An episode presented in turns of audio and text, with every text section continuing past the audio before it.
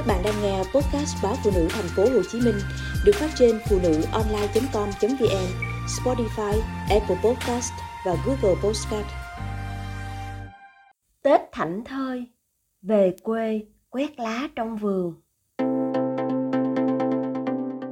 Một giây thảnh thơi sẽ có một phút nhẹ nhõm, một giờ bình an và một ngày ngập tràn niềm vui, dù chỉ là những niềm vui bé mọn bạn nói, chưa bao giờ biết thế nào là cái tết thông dong. Quả thật, mình nghe mà động lòng. Quá nhiều thứ phải lo, quá nhiều lễ nghĩa phải vuông tròn, quá nhiều nợ ân tình phải trả trước tết. Để rồi, có khi ba ngày tết, chỉ còn đủ sức ngủ hoặc nằm vùi lấy sức mà chạy tiếp.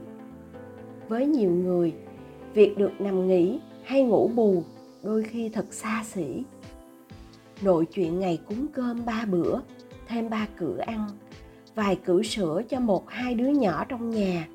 Quả là không còn sức để ngủ. Nói gì thông dong? Mà không thông dong, làm gì có hạnh phúc? Là mình học theo cách nói của sư ông thích nhất hạnh. Có thảnh thơi thì ta mới có hạnh phúc. Nói thì dễ mình hiểu lắm chứ. Nhưng nhiều khi không biết đâm đầu vào đâu để kiếm một chút thảnh thơi. Ai chẳng muốn làm một thiên thần để có thể bay là là ngắm trời, ngắm đất. Nhưng rồi, quanh năm ta chỉ có thể là một bộ phù thủy khó chịu, tự làm lấy mọi điều trong sự e dè của mấy đứa con và sự cảnh giác cao độ của cả đứa chồng. Bởi không biết khi nào mụ sẽ phun lửa phì phì, bonus thêm hàng tấn độc dược từ những lời cay đắng xấu xa. Và rồi, trong một lần nhìn thấy nét mặt trong gương, ta cay đắng nhận ra bọn họ gọi mình là phù thủy, xem ra vẫn còn nói giảm, nói tránh.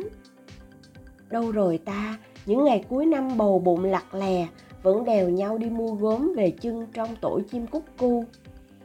Đâu rồi ta, thổ về đến nhà, liền phi ra vườn. Sau một hồi lang thang là ôm theo về một trời hoa dại. Mặc cho ai bận rộn với mai đào nơi phòng khách, siêu hoa dại của ta nằm ngay bậu cửa nhà thờ. Con cháu nào vô cúng gia tiên cũng trầm trồ dừng lại, bởi nhà ai cũng trưng toàn loài hoa rực rỡ sắc màu. Những bông hoa khiêm nhường của ta bỗng trở nên thu hút mà thật, chính những niềm vui bé mọn đó đã giúp ta đi qua rất nhiều nỗi bận lòng của sự thiếu hụt. Ta nhớ những ngày cô bảy còn sống, mỗi lần về thăm cô, ta đều được giao nhiệm vụ ra dàn mướp, bầu bí mà thụ phấn cho hoa. Vì hoa nở quá nhiều ong thì quá ít, phải giúp những bông hoa kết trái. Cô có quả mà thu hoạch để còn làm quà cho các cháu trong chuyến quay về phố. Chỉ là một việc đơn giản là hái những bông đực, úp lên bông cái. Vậy thôi mà ta vui như một chú ong những ngày tháng xưa cùng cơm ngày ba bữa, chưa có gia đình nhỏ, nhưng ta cũng chăm lo cho gia đình lớn của mình vậy. Sao ta không phiền muộn? Sao có thể thảnh thơi, nhẹ nhàng? Có phải vì khi đó ta luôn vui trong mọi việc mình làm. Đã bao lần ta hứa, thôi đóng vai bà phù thủy hắc ám.